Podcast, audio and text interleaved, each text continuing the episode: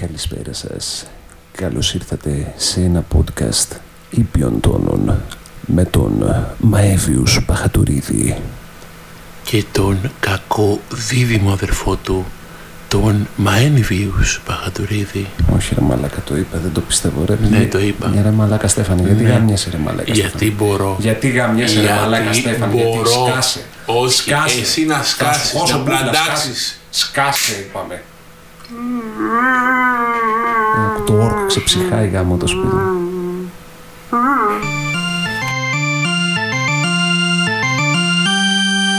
Φτάσαμε αισίως τα πέντε επεισόδια. Πώς νιώθεις; Πάρα πολύ ωραία. Άσο κάτω, αυτό είναι δικό μου. Καλά με συγχωρείς. Και αυτό δικό μου είναι. Δεν έχεις αφήσει και τίποτα να πει κανένας άλλος. Ρίξε στο κορμί μου σπίτι να πυρπονηθώ. Αυτή η αγάπη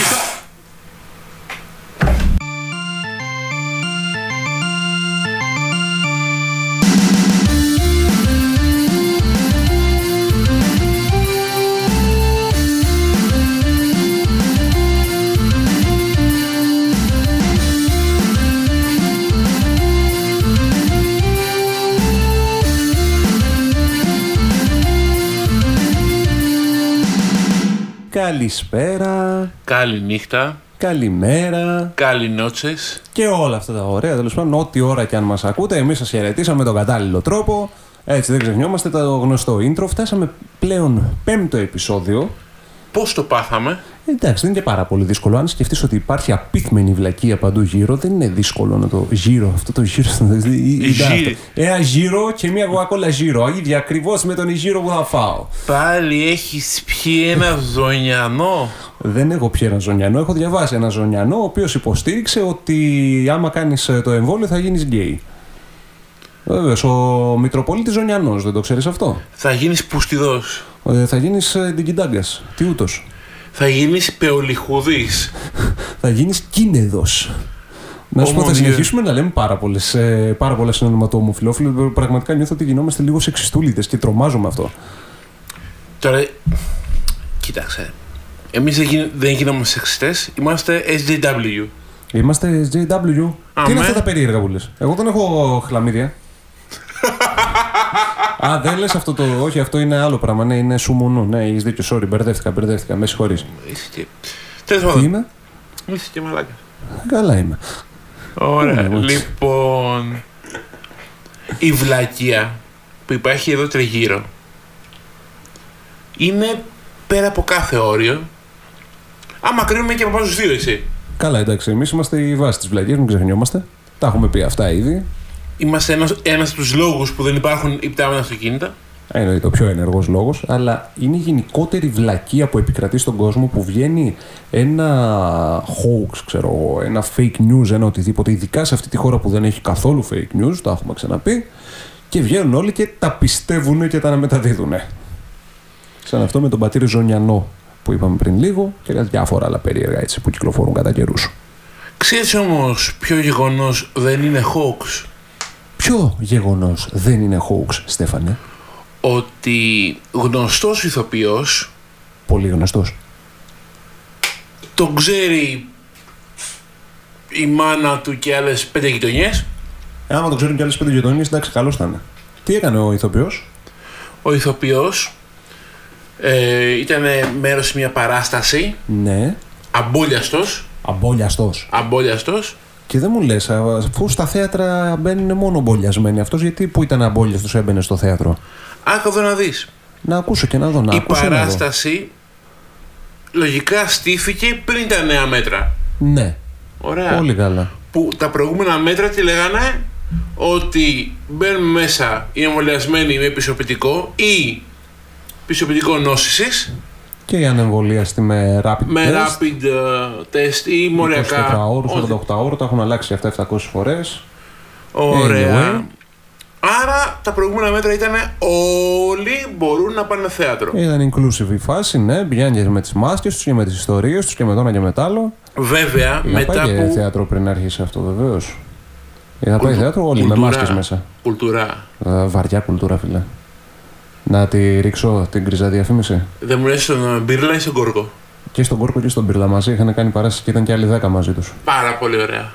Ήταν φοβερή παράσταση και θα, θα την κάνω την κρίζα διαφήμιση γιατί ήταν πάρα πολύ ωραία η παράσταση. να να πάτε να δείτε, παιδιά, κάποια στιγμή το έργο «Η 12 ένορκη». Είναι υπέροχο.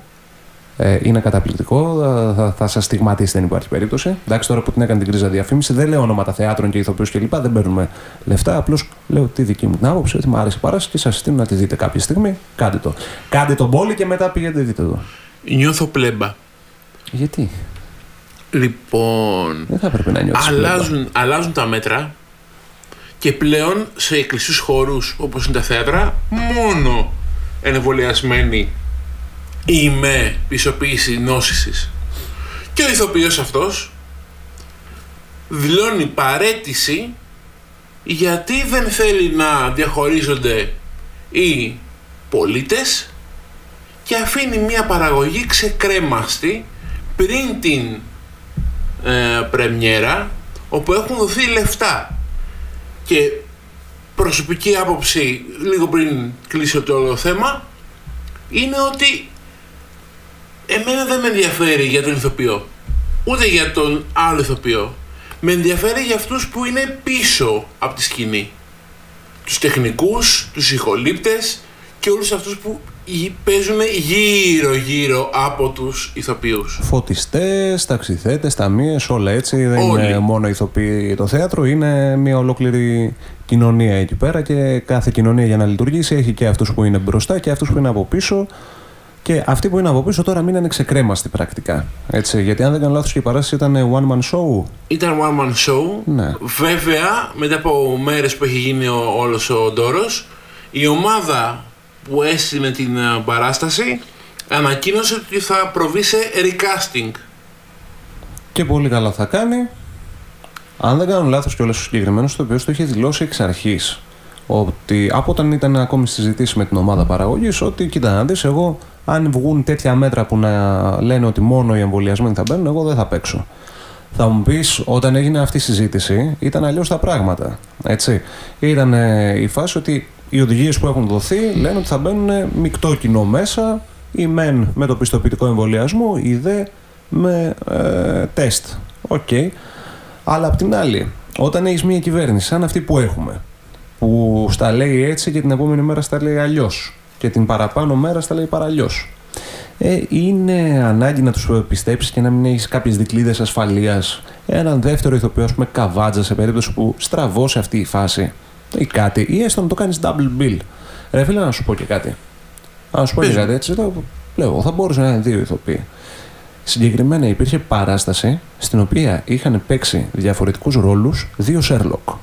Μιλάμε τώρα για αρχαία παράσταση έτσι στο Λονδίνο. Ο Τζόνι Λι Μίλλερ λοιπόν και ο Μπένεντικτ ο Κάμπερμπατς που έχουν κάνει και οι δύο Sherlock. Ο Μέμς στο Ωραία. Sherlock, ο δε στο Elementary. Ωραίες σειρές αμφότερες. Ε, είχαν παίξει λοιπόν Frankenstein. Τη μία βραδιά έκανε ο ένας τον δόκτορα και ο άλλος το τέρας και την άλλη ήταν άπαλιν. Δεν θα μπορούσαν να έχουν ας πούμε, δύο ηθοποιού και να παίζουν μία ο ένας, μία ο άλλος. Στην τελική θα μπορούσαν να το πάνε και λίγο σφιγμομέτρηση. Για ποιον έρχεται ο κόσμος, για τον ένα, για τον άλλον ή για την παράσταση εν τέλει. Θα ήταν και λίγο άδικο βέβαια για τον δεύτερο ηθοποιό. Από ποια άποψη; Διότι ο βασικός ηθοποιός έχει υποδηθεί και έναν Άγιο. Α, εντάξει. έχει Ναι. πιάσει αυτή τη μεριά του κοινού. Εντάξει, ο άλλος ηθοποιός θα μπορούσε να έχει υποδηθεί ένα ρεμάλι και να είναι σε φάση. Εγώ δεν σου κάνω τον Άγιο. Αχ, αμάρτησα, πάρε και το ρόλο αυτό. Σε πόνεσα έτσι. Δεν Χίλια μας συγγνώμη. αξίζει χαρά σε αυτή την κοινωνία. Ούτε χαρά, ούτε ιπτάμενα αυτοκίνητα. Ούτε τίποτα βέρα. δεν μας αξίζει. Γιατί, γιατί δεν μας αξίζει βέρα, δεν θέλεις να παντρευτείς, να προκόψεις, να κάνεις οικογένεια, ένα σπιτικό; Α, εννοούσε τη χαρά, βέρα την τραγουδίστρια. OK, sorry. You stupid motherfucker. Εντάξει, προσπαθώ να κρύβω την ε, επαρχιώτικη καταγωγή μου γιατί έχω μεγαλώσει με κλαρίνα και πανηγύρια που και που γι' αυτό. Ναι. Ωραία. Στο θέμα μας τι μακραίνουμε. Τα πράγματα, και το θέμα. τα πράγματα έχουν ως εξής δεν πρέπει να μπαίνουν οι ανεμβολίαστοι σε κλειστούς χώρους. Και βγήκε λοιπόν ο κύριος και είπε: Κοίτα, να δεις, εγώ φεύγω, το είχα δηλώσει εξ αρχής. Κάντε ράντε, δεν μας ενδιαφέρει τίποτα. Ο ηθοποιός όμως δεν είναι αυτός που πει τα ήθη. Ναι, τώρα αυτό είναι λίγο ανήθικο, όντως.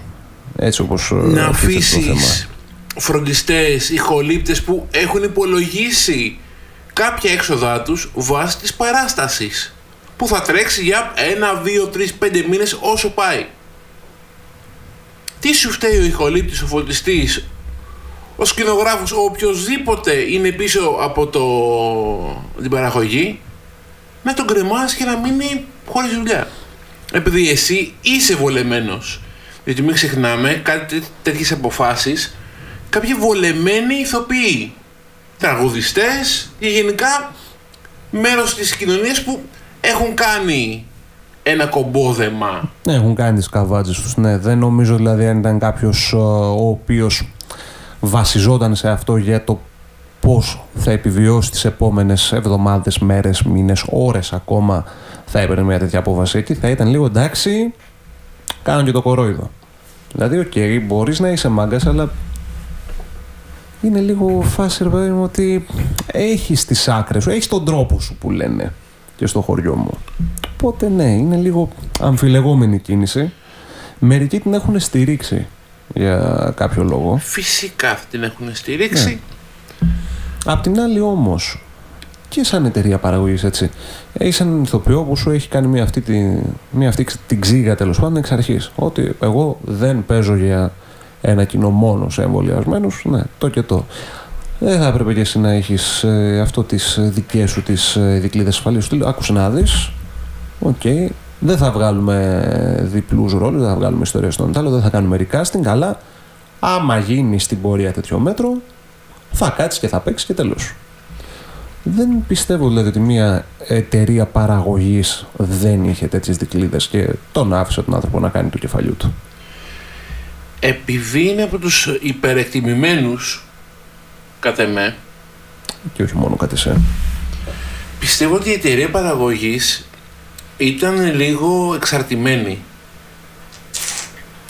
Δηλαδή, χωρίς αυτόν δεν γίνεται παράσταση. Αυτός είναι και κανείς άλλος για τους λίγους που μπορεί να το καταλάβουν είναι σαν το WWF στα 80s όταν είχαν τον Hulk Hogan. Χωρίς Hulk Hogan δεν υπήρχε το πανηγυράκι του WWF.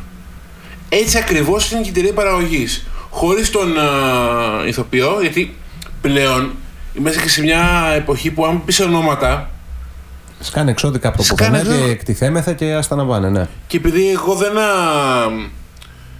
ε, είμαι κάποιο ρεμάλι με κάποιες άβρες στον νόμο του που ψάχνουν τέρια, δεν θα, δεν θα ήθελα να πω το όνομα, αν και το έχετε καταλάβει.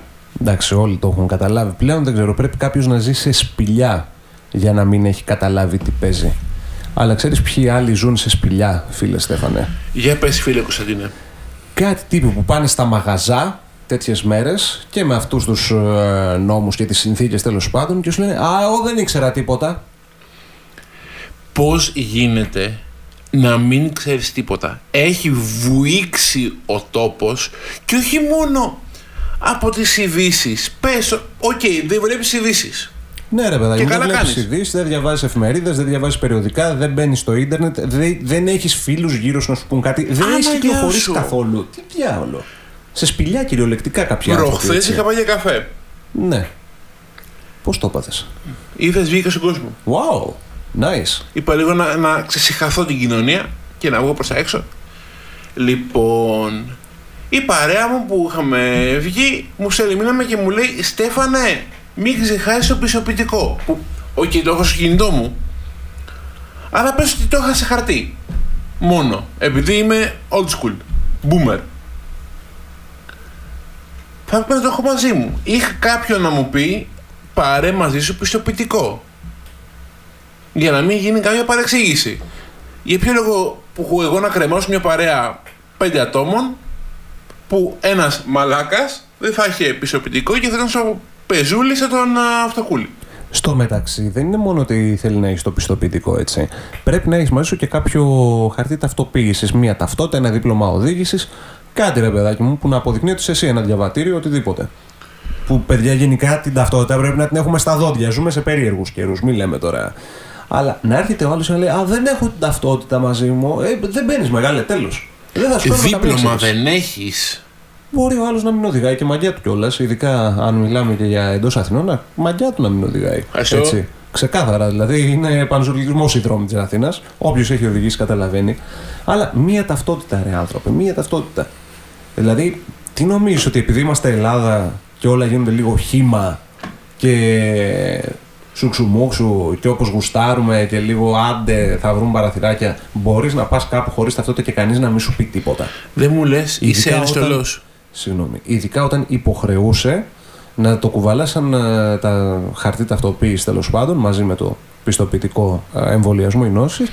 Δια νόμου έτσι. Το λέει ΦΕΚ. Ναι. Δεν το λέω εγώ που είμαι στην πόρτα, το λέει η κυβέρνηση. Θα μου πεις κι άλλες μαλακίες λέει η κυβέρνηση και τις αμφισβητούμε, αλλά τέλος πάντων. ε, Οκ, ας κάνουμε λίγο τη ζωή μας πιο εύκολη. Κάτι με ρώτησες. Είσαι ένστολος. Στη δουλειά μου βεβαίως και είμαι ένστολος, γιατί όλοι οι άνθρωποι που δουλεύουμε εκεί στο μαγαζί φοράμε ε, ομοιόμορφη στολή. Άρα ναι, είμαι ένστολος, άρα υποχρεούσαι να μου δείξεις. Οκ. Το Όχι. πιάσαμε; Όχι, άμα γουστάρεις να με τρολάρεις, θα σε τρολάρω κι εγώ. Εντάξει, δεν πιστεύω να έχει κάποιο πρόβλημα με αυτά, κύριε. Κοίταξε. Υπάρχουν μερικοί μερακλείδες που το γουστάρουν το γαλάζιο στρίβι Οκ, ναι, υπάρχουν και αυτοί οι τύποι. και ζητάνε ένστολους. Ωραία. Θέλουν κανονικούς ένστολους. Κανονικούς Κανονικούς ένστολους, ναι. Ματσέου. Με το γκλοπάκι τους και με. Ναι, με την ε, χειροπέδα τους, Οκ, πολύ μερακλείδικα πράγματα. εννοείται, και ζητάνε τέτοιον έλεγχο. Δεν ξέρω, ίσως ε, στο σπίτι τους παίζουν κάποιο foreplay ή σε κάποιες ε, ισοσελίδες; Δεν, δεν μπορώ να καταλάβω. Άμα θέλουν τέτοιο έλεγχο, τότε να έρθουν προς τα μέρη μου προς εξάρχεια με λίγο περίεργη εμφάνιση. Αν μείνουν έτσι με ένα παλιό τζινάκι, με ένα αρχαίο μπουφάν από αυτά τα φουσκωτά που από τη μία μεριά είναι μαύρα, από την άλλη πορτοκαλί, Φούντρα κουκούλα. με λίγο ξασμένο μαλλί, να δούνε τέτοιους ελέγχους που έχουν. Έχω να μαζέψω όλους τέτοιους ελέγχους. Όταν όμως πας σε μαγαζί, θα σε ελέγξω εγώ και συγγνώμη κιόλας, αλλά το γράφει πλέον το γαμμένο το φεκ. Οπότε θα σε ελέγξω. Έγινε. Μη μου κάνει τη ζωή δύσκολη. Σε παρακαλώ πάρα πολύ. Δηλαδή, άσε εργαζόμενοι. Ήρεμα, ήρεμα, ήρεμα, μπορώ, ήρεμα, δεν μπορώ, ήρεμα, δεν μπορώ, ήρεμα, δεν μπορώ, δεν μπορώ, ήρεμα, δεν ήρεμα. μπορώ. Θα σε χασοκίσω. Όχι, όχι, μην με χασοκίσεις. Ήρεμα. Πάμε σε ένα break να πιω λίγο νερό και τσίπουρο. Πολύ τσίπουρο. Ένα τσίπουρο, να ηρεμήσω λίγο. Πάμε.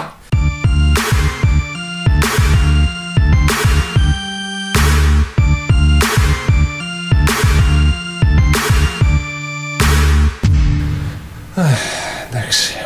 Ηρέμησες; Καλύτερα, καλύτερα. Ωραία, Κομπλέ. με, με τη ρακή, μια χάρα πρόβα και γακέα ζώια.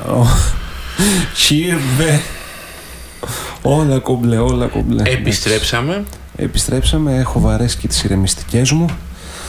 Α, εντάξει, τώρα που πιάσαμε αυτό το θέμα με τη δουλειά, με τις ιστορίες, με αυτά παιδιά, πραγματικά.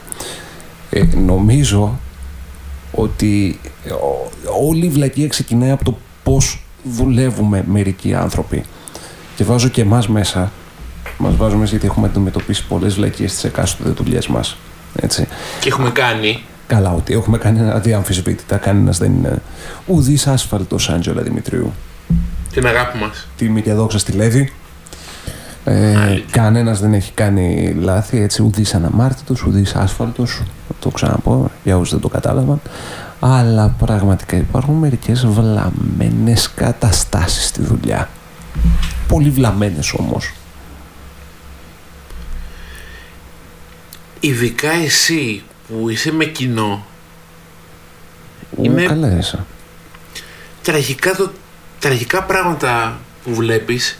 Εγώ που είμαι σε ιστορικό χώρο πρέπει να κάνω με βλακεία συναδέλφων, ανωτέρων, κατωτέρων, ισοτέρων και όλων των τέρων.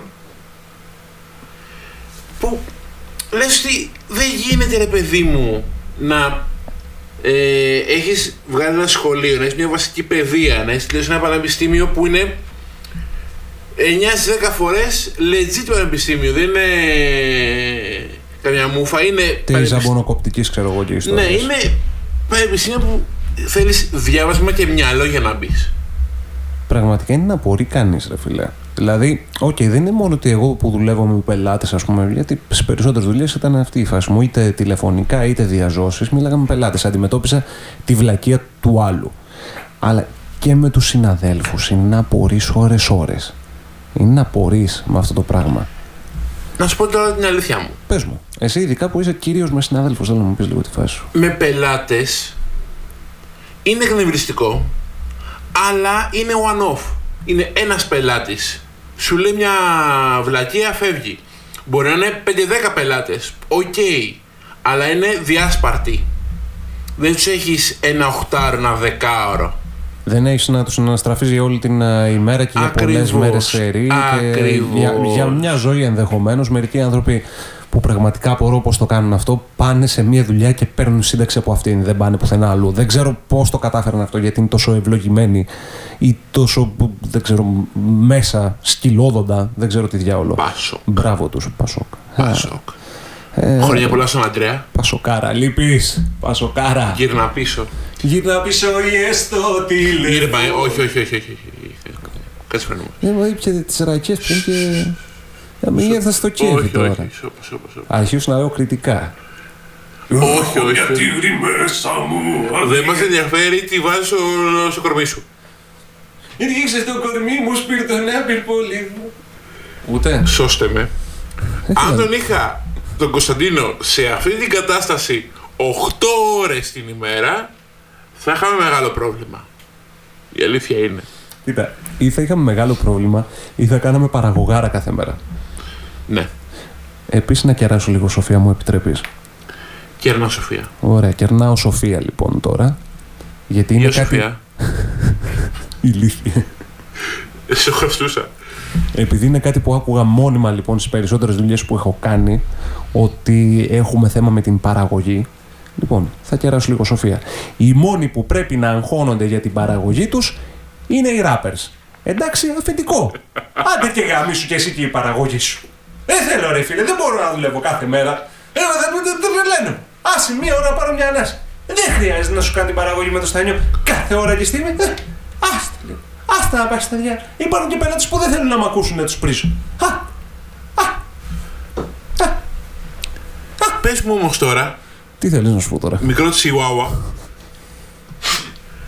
τη δικιά μου θέση Ναι. όπου με άγχωναν για την παραγωγή στα τηλέφωνα όταν δούλευα τηλεφωνικό και επειδή είμαι και beatmaker και για τις παραγωγές ενός ράπερ συγκεκριμένου που το ξέρεις, Του γνωστού. του γνωστού. Αυτό που σου είχε με το βούρδουλα μονίμως. Ε, Εντάξει, ο. Περίμενε λοιπόν. Από ποιον έπαιρνες περισσότερα; Περισσότερο χαστούκι ή περισσότερο λεφτά. Ας ξεκινήσουμε τα λεφτά. Από τον πρώτο. Οκ, έπρεπε να ασχοληθεί με αυτή την παραγωγή τότε. Ναι, εντάξει. Γιατί άμα είναι να παίρνεις φραγκοδίφραγκα από την παραγωγή, ας να πάει στο διάολο. Δεν έκανα καμία πώληση Οκ, και έφυγα σε άλλο τμήμα. μια χαρούλα. Ωραίος. Αυτή είναι μια καλή αντιμετώπιση.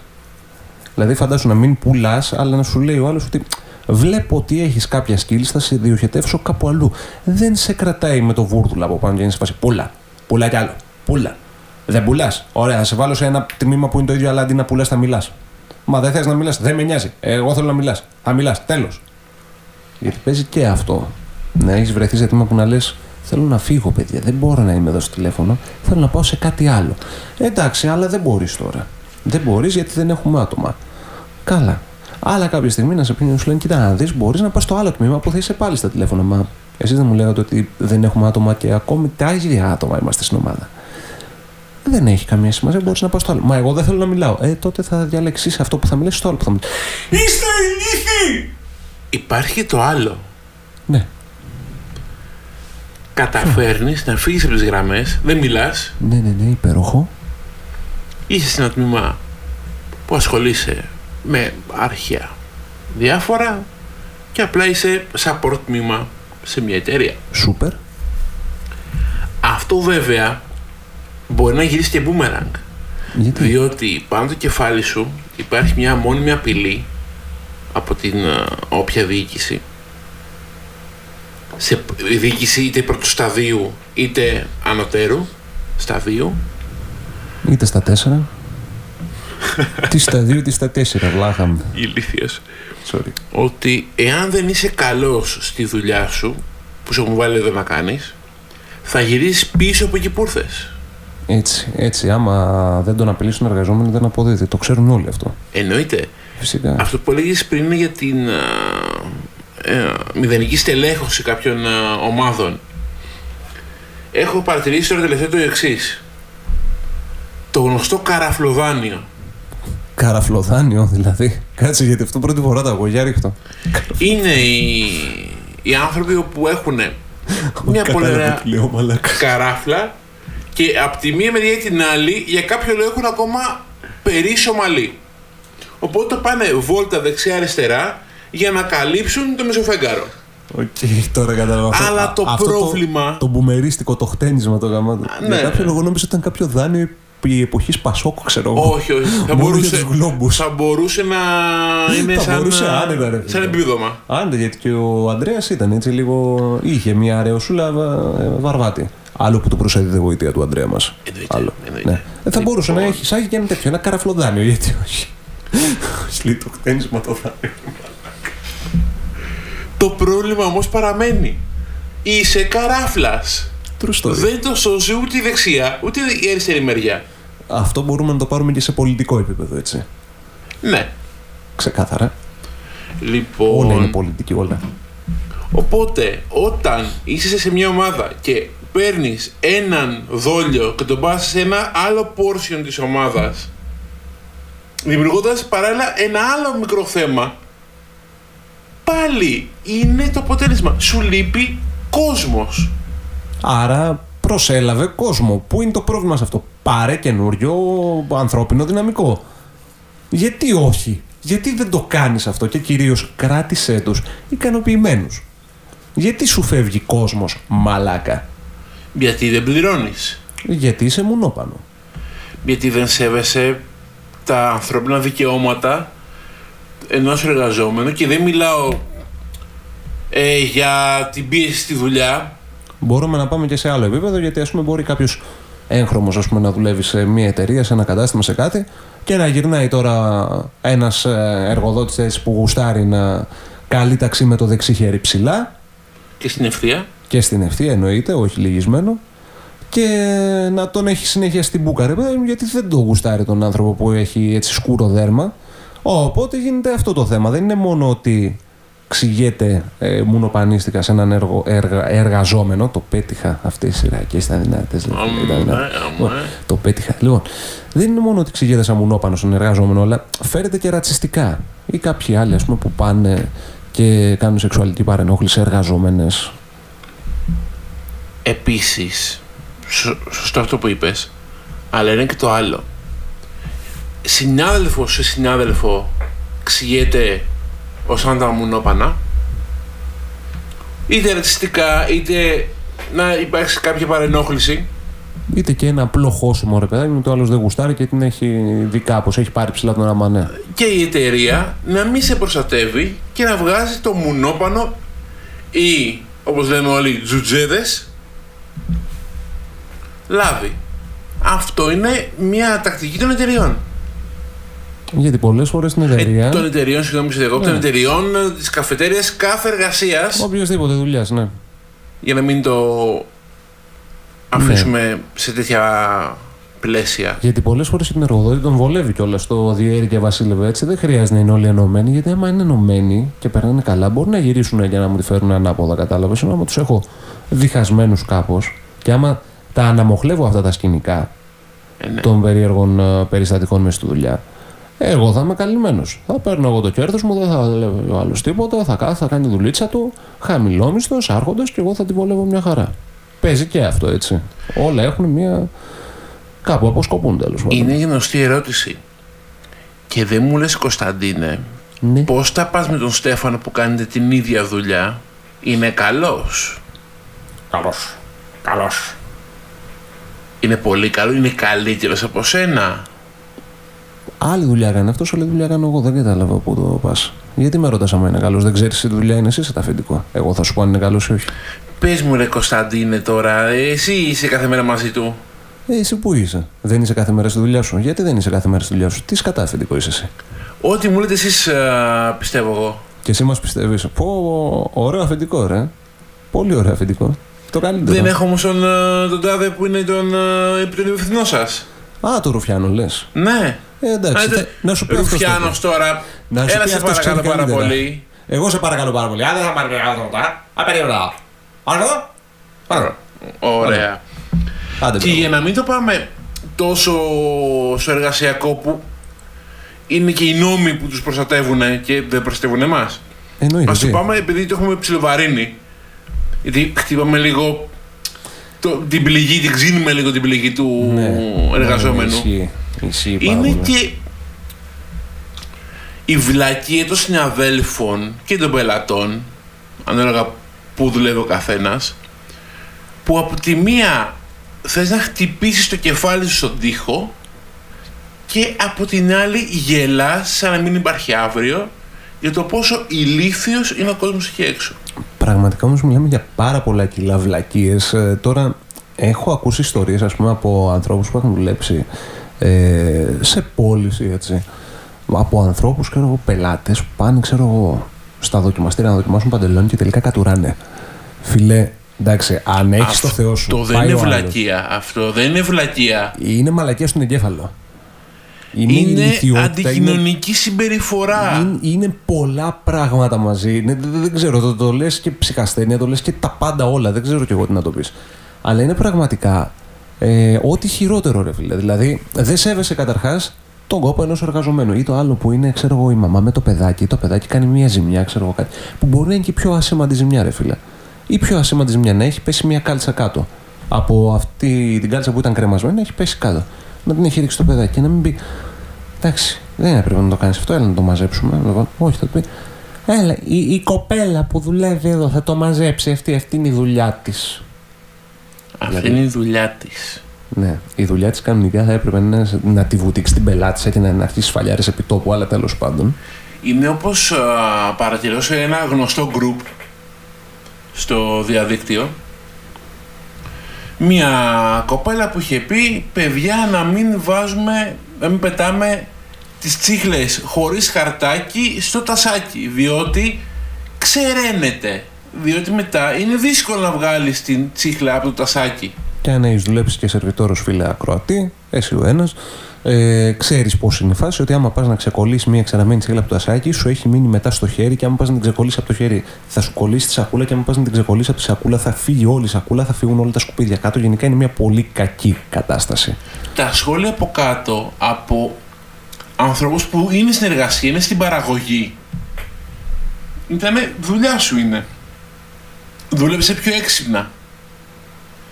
Τι λες ρε φίλε; Δηλαδή, συγγνώμη, θα πρέπει ένας άνθρωπος να μάθει να δουλεύει πιο έξυπνα; Εντάξει, κάνω την κίνηση τώρα στο μεταξύ. Αυτό δεν ακούγεται καν. Αυτή με τα αυτάκια που κάνεις που σημαίνει εισαγωγικά. Αποσιοποιητικά. αυτό είναι- Πρέπει κάποιος. Εισαγωγικά, εισαγωγικά. Αποσιοποιητικά. Εισαγωγικά. είναι το άλλο. Κάνε με Εισαγωγη- συγχωρείς. α, Αποσιοποιητικά είναι αυτό που βάζει τρεις τελείες. Ναι. Και μερικοί άνθρωποι, sorry τώρα για την παρένθεση, αλλά έχουν αυτή την ε, τάση να βάζουν παντού τρεις τελείες. Ό,τι και να λένε, έχει τύχει να καταλήξω να κάνω μια τέτοια κουβέντα με φίλο μου, ο οποίος πάντα βάζει αποσιοποιητικά στο τέλος και να νομίζω ότι με καβλαντίζει. Και είμαι σε φάση, «Τι τώρα εγώ θα πάω για καφέ μαζί του, θα πει δείχτω με τι γίνεται εδώ; Αυτή είναι η τακτική των, των ψεκών. να σε βάλουν σε να σου σκέψη. σπάσουν λίγο τα νεύρα, ξέρω εγώ. Ναι. ναι. Ε, Anyway. Κλείνει η παρέθεση. Έλεγα αυτό με τα εισαγωγικά. Λοιπόν, κάποιος σου λέει τώρα ότι θα πρέπει να ε, μάθει να δουλεύεις πιο έξυπνα. Συγγνώμη, εσύ, σαν πελάτης, γιατί δεν μαθαίνεις να είσαι λίγο πιο πολιτισμένος; Είναι τόσο μεγάλος κόπο, ας πούμε. Το εκνευριστικό ξέρεις ποιο είναι όμως.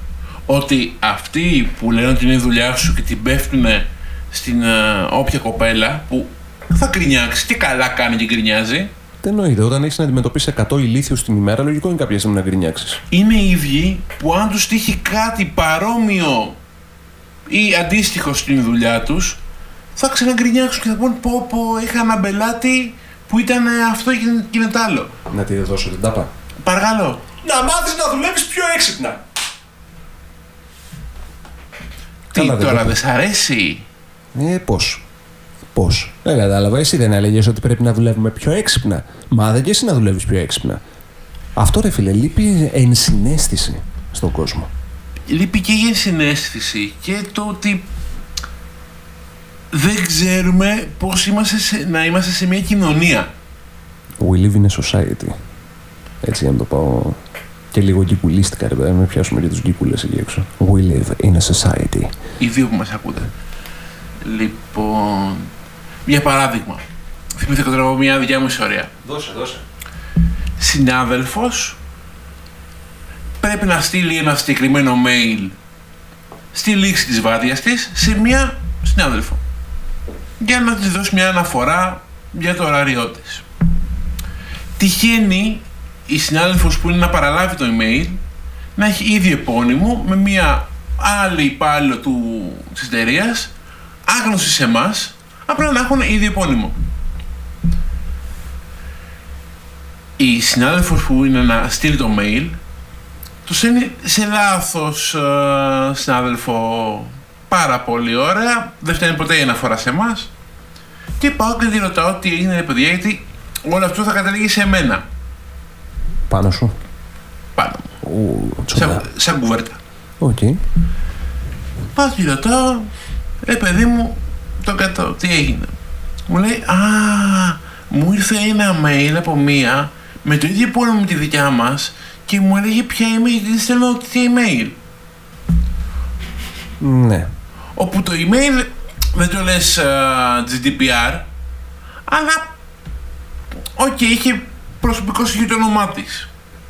Ας πούμε, ήταν η δουλειά της. Και της λέω, ωραία, θα στείλεις ένα email απαντητικό, εκ παραδρομής, ζητώ συγγνώμη, μπουρουμπουρου.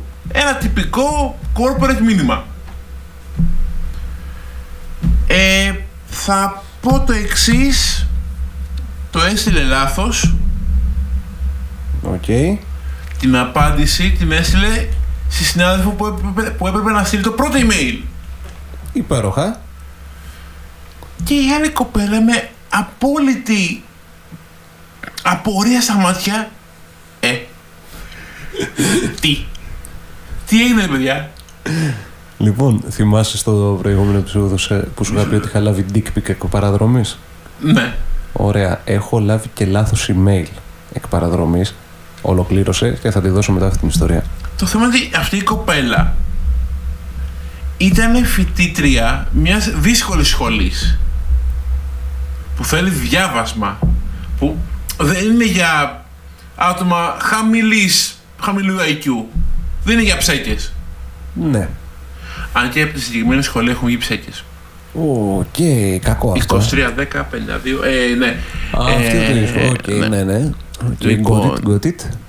ε, πες μου εσύ το, το εκ παραδρομής dick pic, ε, όχι το, το mail Αυτό με τον dick pic το έχω πει και δεν μ' άρεσε. Πραγματικά ήταν σοκαριστικό. Αλλά ακόμα πιο σοκαριστικό είναι εκεί που κάθεσαι στη δουλειά σου, ωραία και καλά, ρε παιδάκι μου, να βλέπεις ένα mail το οποίο σου έρχεται ε, από κάποιον ε, ανώτερου κλιμακίου που προορίζεται για κάποιον άλλον ανώτερου κλιμακίου, αλλά όχι εξίσου ανώτερο με αυτόν. Έτσι. Σίγουρα ανώτερο κλιμακίου από μένα. Ο οποίος έχει ακριβώς το ίδιο ονοματεπώνυμο με μένα και τα email μας μοιάζουν σε έναν πολύ μεγάλο βαθμό. Και να βλέπεις τον άλλο να του λέει ρε μαλάκα, τι είναι αυτά που έκανες, θα σας γαμίσω όλους. Πολύ επαγγελματική γλώσσα. Ψύχρεμος, Πολύ. ψύχρεμος. Πολύ επαγγελματική γλώσσα, έτσι, πάνω απ' όλα. Αυτό ήταν το σοκαριστικό, ρε φίλε, ότι ο άλλος υποτίθεται ότι μιλάει με έναν συνεργάτη, έναν επαγγελματία και του μιλάει λες και είναι στο μανάβικο. Που και οι μανάβιδες πλέον έχουν απο- αποκτήσει άλλο επίπεδο, έτσι. Έχω να σου πω μια. Με μικρή- μανάβιδες; Όχι. Α, Με, αντι, με αντιεπαγγελματική συμπεριφορά για, συνα- από συνάδελφο σε συνάδελφο. Δηλαδή, πραγματικά, εγώ θα μπορούσα να το προωθήσω αυτό και να πω κάπου, παιδιά, πρώτον, ε, μπέρδεψαν φάση; το mail μου και δεύτερον, πώς μιλάνε έτσι ο ένας με τον άλλον. Εντάξει, δεν είμαι τζουτζές βεβαίως για να το κάνω αυτό. Αν και μάλλον θα έπρεπε τελικά. Αντί να κοιτάξω τη δουλειά μου, να το κρατάω. Έτσι, σε φάση, παιδιά, μπορώ και εγώ να μιλήσω έτσι. Θέλει να με κάνετε προϊστάμενο, θα τα κάνω πολύ καλύτερα από εσάς. Μα οι προϊστάμενοι είναι που είναι χειρότεροι και πιο αντικοινωνικοί από τους κατώτερους. Θέλω να σου πω κάτι και να μου το σχολιάσεις. Παρακαλώ. Αυτό το είχα διαβάσει στον νόμο του Μέρφυ. Πολύ ωραίο βιβλίο. Πιάστε το όσοι αισθάνεστε γκαντέμιδες, όσοι αισθάνεστε ότι κάτι σας πάει στραβά, θα το εκτιμήσετε δεόντω. Εσύ δεν Υπάρχει- νιώθεις, είσαι. Καλά, εγώ ναι, εντάξει, αλλά διάβασα και τον νόμο του Μέρφυ. Έτσι. Εντάξει. Και κάπου μέσα υπάρχει ο λεγόμενος νόμος της ανώτερης κατώτερότητα, ο οποίος πάει ως εξής. Ποτέ μην αφήνεις το αφεντικό σου να καταλάβει ότι είσαι καλύτερος από αυτόν. Σχολιάσαι το με αυτό. Θέλω να μου το σχολιάσεις. Με βάση τα αφεντικά που είχες έως τώρα, έτσι. Κοίταξε. Ποτέ μην είπες, ποτέ να μην α, κάνεις αφεντικό σου να καταλάβει Ότι, είσαι καλύτερος καλύτερος. από αυτόν, ναι. Λοιπόν, άμα σκεφτώ την πρώτη μου δουλειά που ήμουν σε τηλεφωνατζίδικο, χρυσές εποχές όπου δεν υπήρχε ηχογράφηση, κλήσεις. Όχι, ρε Φάρδο, έχει προλάβει κάτι τέτοιο.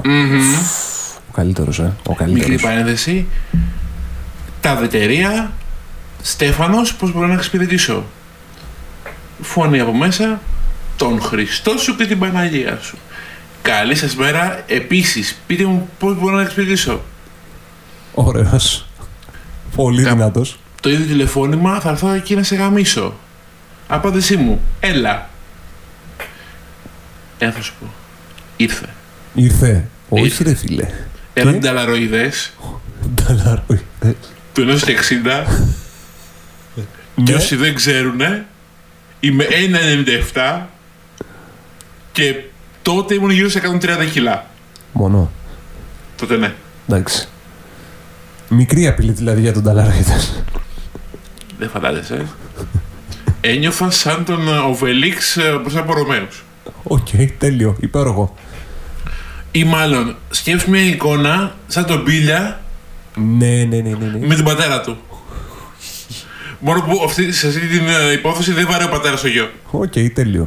Ωραία. Λοιπόν, άμα σκεφτώ λοιπόν την πρώτη μου δουλειά, με το που κατάλαβε ότι η προϊσταμένη ότι ένας κατωτερός της φαινομενικά, σαν χαρτιά κατωτερός της, για να μην το λέμε κατωτερός και ανώτερος, σαν χαρτιά κατωτερός της, είναι καλύτερο σε μια διαχείριση αλφα χύψη, τότε ξεκινάει και ένας εσωτερικός πόλεμος του στυλ δεν στο έχω μάθει εγώ έτσι.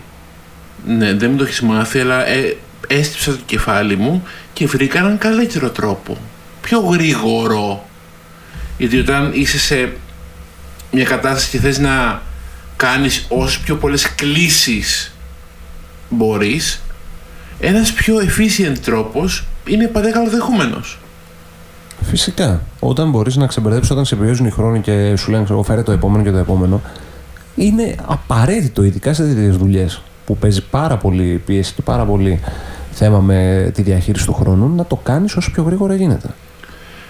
Το, για παράδειγμα το task ήταν 100 ενημερώσεις σε 20 λεπτά Οκ. Αυτό μας βγαίνει πάνω κάτω. Κάτσε να το δούμε λίγο να τα κάνουμε μαθηματικά. Μέχρι να κάνεις τα μαθηματικά σου, ένιωθα σαν τον Eminem στο Rap God. Τέτοιοι ρυθμοί. Αυτά είναι. Λοιπόν, είπες 120 ενημερώσεις σε πόσα λεπτά; Εκα, 100 ενημερώσεις ενημερώσεις, σε ναι. 20 λεπτά. Ωραία, δηλαδή 5 ενημερώσεις το λεπτό. Ναι. Οκ. Οι Όπου- οποίε ενημερώσει πόσο πήγαινε το κάθε κείμενο για την ενημέρωση. Ήταν με τον τότε τρόπο της uh, περισαμένης, ήταν 8 γραμμές Ναι. και είχα κάτσει και είχα σκεφτεί πριν στην προετοιμασία για να μου δώσουν την ε, λίστα να το κάνω 3 γραμμές. Ναι. Καλησπέρα σας, το και το και το, γεια σας. Πολύ ωραίο. Πέρα, περνάς την πληροφορία, περνάς το τηλέφωνο που πρέπει να πάρουνε. Ευχαριστώ πάρα πολύ. Επόμενος. Μμμ. Και πήγαινε σφαίρα. Το αποτέλεσμα ξέρεις ποιο ήταν; Να σε απολύσουν. Όχι φίλε. Ένα λεπτό πριν τη λήξη να μου ξαναγυρνάνε πίσω οι ίδιες λίστες διότι δεν το είπα με, την, ε, με το δικό της τρόπο αλλά με το δικό μου. Γιατί δεν την άρεσε τι μπουφλε. Δεν βαρώ γυναίκες. Ναι, αλλά δεν είναι γυναίκα, είναι αφεντικός σε αυτή την περίπτωση. Ήμουνα μικρός και αθώος.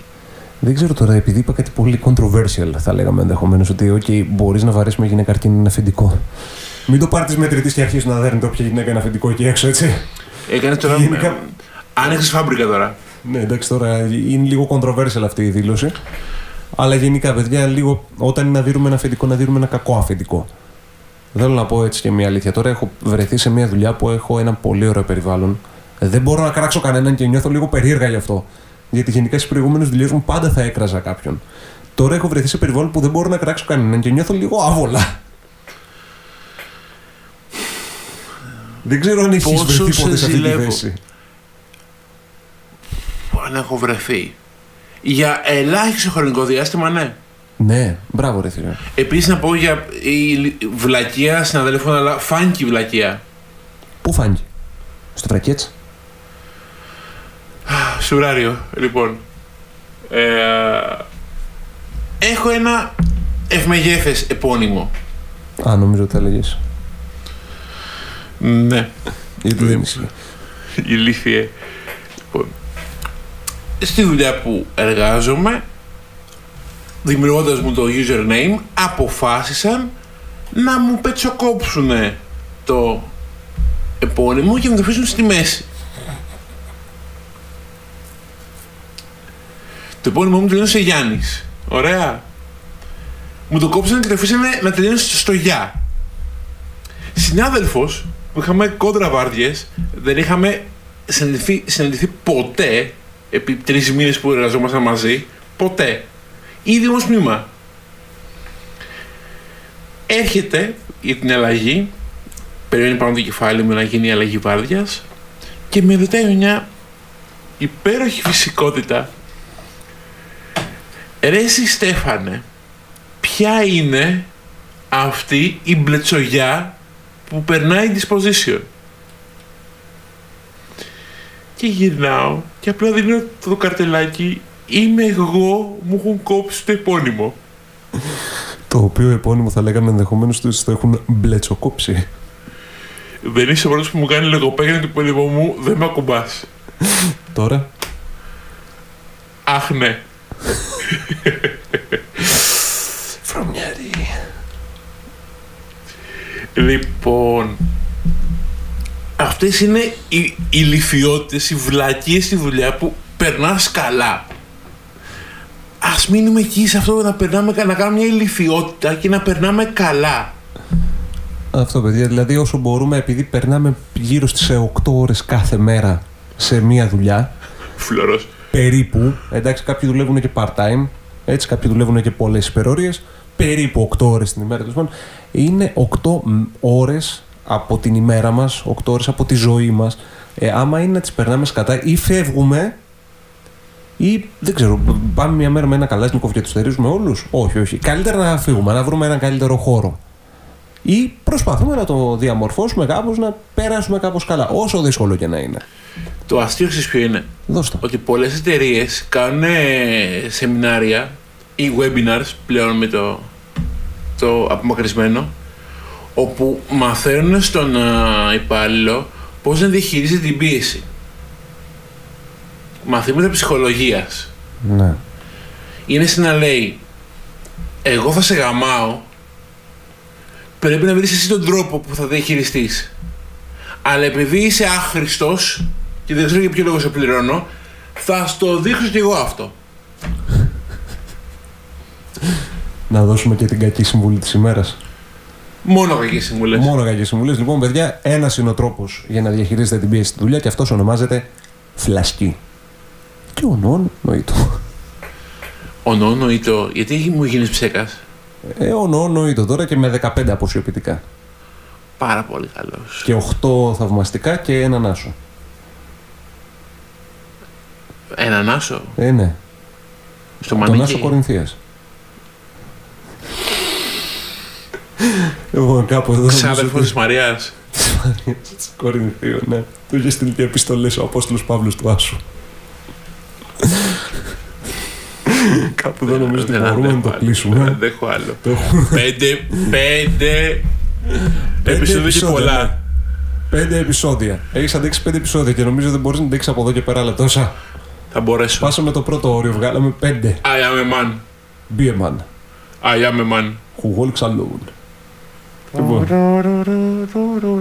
Λοιπόν, πριν κλείσουμε στο αγαπητό κοινό, στους τρεις-τέσσερις που ακούνε, πείτε και στους φίλους σας. Αρχικά. like, subscribe και share. Like, subscribe και share, ναι. Ούτε για influencer δεν κάνει ρε μαλάκα. λοιπόν, από το κοινό λοιπόν, από τους τρεις-τέσσερις, ζητάμε το εξής. Στην σελίδα μας, η Curize, στο facebook ή ακόμα και στα προσωπικά μας α, προφίλ, αλλά καλύτερα στο Καλύτερα η εκεί να Curize να γίνει είναι μαζεμένα και Ένα ωραία. ωραίο αλυσβερίσι με όλο το παρεάκι. Διότι είμαστε και λίγο συντάδες, θα θέλουμε λίγο μαζεμένα. Ή ως πολύ ως συντάδες. Πείτε μας κι εσείς για εργασιακές βλακίες που έχουν συμβεί. Είτε φάνκι, είτε να μας ανέβει λίγο η πίεση. Οι καλύτερες δεν κερδίζουν τίποτα. Μπορεί να τις ε, κάνουμε κανένα story, ξέρω εκεί πέρα να τις αφηγούμαστε. Ότι ο τάδε από αυτή τη δουλειά αποκόμισε αυτό και πάρ' το. Αυτό εντάξει. Ρίξε και ένα follow εκεί πέρα στη σελίδα, θα σκάνει και τα stories εκεί πέρα, γίνει φασούλα. Ναι, πείτε το στους δίπλα σας. Πείτε και στους ε, δίπλα φίλους συγγενείς, ε, like και subscribe και share. Έτσι να γίνει μια καταστασούλα και να κάνουμε έτσι λίγο την καβλάντα μας ακόμη καλύτερη. Εννοείς και δες, και δες το αλλιώς. Είσαι σε μια... Είσαι στη δουλειά σου. Δεν αντέχεις να ακούς τον συχαμένο συνάδελφο να λέει για τον Πάνσκο. Ή να τραγουδάει Μαράια Κάρεϊ ένα μήνα πριν τα Χριστούγεννα. Όχι ρε φίλε, έχουμε φτάσει και σε αυτή την περίοδο. Ναι. Ό,τι Βάλε τα χειρότερο. ακουστικά σου. Μπες στο podcast, το αχρίαστο podcast, αλλά αγαπημένο podcast, γιατί δεν έχουμε Υπτάμενα αυτοκίνητα, το podcast που κανείς δεν ζήτησε, αλλά παρόλα αυτά υπάρχει. και θα περάσεις 50 λεπτά, μία ώριτσα ησυχίας και ηρεμίας. Και άμα γελάς και μόνος σου και σε ρωτήσεις κανένας τι φάση, ε, πες το. Και άμα είναι και ένας από τους καλούς συναδέλφους, γιατί υπάρχουν και αυτοί, έτσι, κάπως έτσι ξεκίνησε και αυτό το bromance εδώ πέρα, ε, ως μια συναδελφική σχέση αλληλοεκτίμησης, να τα λέμε και αυτά. Όπου πριν κλείσουμε να, να θυμίσω ότι για μία μέρα τριών ωρών Περίπου ήμασταν και στον ίδιο χώρο είμαστε στον ίδιο χώρο, στο ίδιο τμήμα. και δεν κατέρευσε το σύμπαν. Περίεργο. Δεν πέσαμε στη μαύρη τρύπα. Οκ. Ε, οπότε ναι, μπορείς παιδάκι μου να το μοιραστείς και με τον συνάδελφο που γουστάρεις και να κάνετε έτσι μια ωραία κουβέντα και να μας πείτε μαζί τις ε, περίεργες φάσεις που σας τύχανε, πώς διαχειριστήκατε, πώς περάσατε. Γενικά πώς θα περνάτε εκεί πέρα στι δουλειέ σας. Ειδικά α, σε αυτή τη φάση που είμαστε με τους ελέγχους, παιδιά, σας νιώθω. Δύναμη. Δύναμη και πολλά respect σε όλους. Την αγάπη μας, την υποστήριξή μας, Αγκαλίτσες, κόρονο αγκαλίτσες. κορονοαγκαλίτσες, χαιρετούρες ε, μόνο με μπουνίτσες. Είμαι- Είμαστε και σε αυτό που όταν κάναμε μπρόφιστ ήταν ξεχωριστό ρε φίλε το Ε, τώρα το μπρόφιστ. κάνουν όλοι. Τώρα βλέπω τη, τη θιά μου από το χωριό, 70 χρονών, να κάνει μπρόφιστ με την α, ε, θεία Μαγδάλο. Και νιώθω άσχημα. Έλα, έλα, μην νιώθεις άσχημα, μην νιώθεις άσχημα. Διότι δεν μπορώ να φάω την πίτα της θείας Μαγδάλος. Κάνω δίαιτα. Σε αυτό νιώθεις άσχημα. Και επειδή παίζει να μας ακούει, μπορώ να έχω λίγο σπαλακόπιτα. Ευχαριστώ πάρα πολύ. Φιλάκια. Φιλάκια.